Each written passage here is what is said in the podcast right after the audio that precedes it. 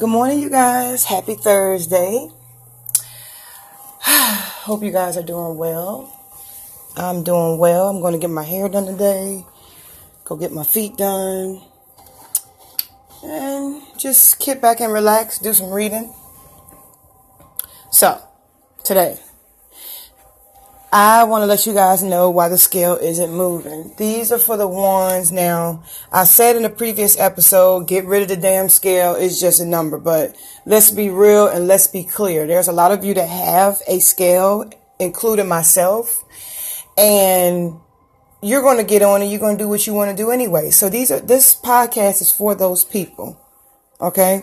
So the reason why the scale isn't moving First of all, you're weighing yourself too much. So, you're weighing yourself too much. You're probably getting on the scale twice a day. Um, you're probably getting on the scale. You're getting on the scale every day. You know, you're getting on the scale at night. You're getting on the scale, you know, first thing you wake up, the first, you know, soon as you wake up in the morning. Um, okay. Here, I'm going to break this down as, as, as I, I'm, I'm gonna break this down for you, okay? As good as I can. So, when you have a calorie deficit, okay, so you need to have a deficit, a, a, a pound is 3,500 calories, okay? And I've went over this before in another podcast, but I'm gonna go over it again, okay? A pound is 3,500 calories. When you have a deficit, okay, like for instance, my my calories for the day to eat would be no more than 1800 calories if I want to lose two pounds a week. Okay. 1800 calories is my calorie count. Most of the time I don't eat 1800 calories. I eat like 14 to 1500 a day. Okay. So that's going to leave me with a deficit of whatever, you know, ca- is calories in versus calories out. So let's just say I eat 1500 calories for the day and I've burned 2500 calories. Okay? That's going to leave me with a deficit of a thousand calories. So I burn 2,500 and I eat 1,500. That's 1,000. Keep up with me. All right. So that's a deficit of a thousand calories. I'm going to need 2,500 more calories in order to lose that pound. Okay? 2,500 more calories in order to lose one pound. Now, the, the scale may or may not move. And if it does move, it's not going to move much. It's going to move by, some people say, I only lost 0.5 because you're not giving it time. You're not giving weight loss time. I already told you, you have to give weight loss time. It's just not going to happen overnight. You're not going to get on a scale and you're going to drop five pounds. If you know that you're doing the right things, you're eating healthy, you're working out, you're, you're smashing your goals. If you know your heart of hearts then you know that eventually that number on that scale will change.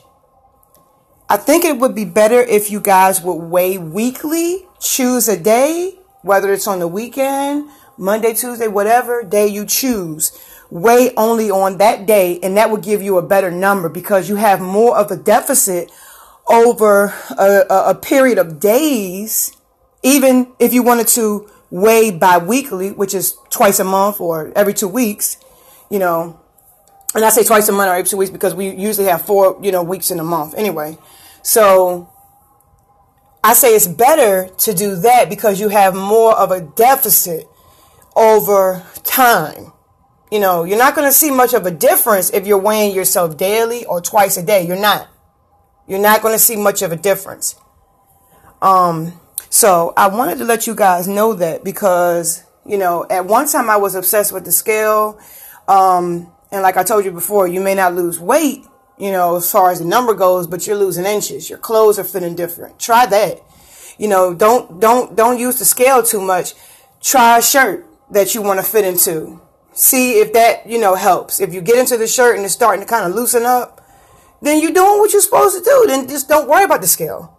Put the scale away you know? And it's hard to tell somebody to put the scale away and don't weigh themselves when they have a scale when they have one in the house. I mean that's kind of hard to do.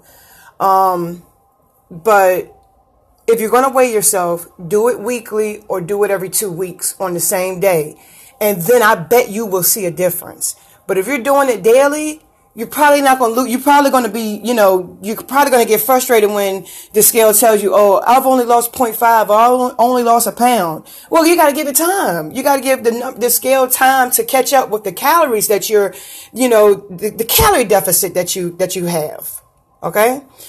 So I hope I have explained that to the best so that you can really understand how this works, how, um, how weight loss works, especially when you're weighing yourself. Um, I will talk to you guys tomorrow. Have a great day. Bye.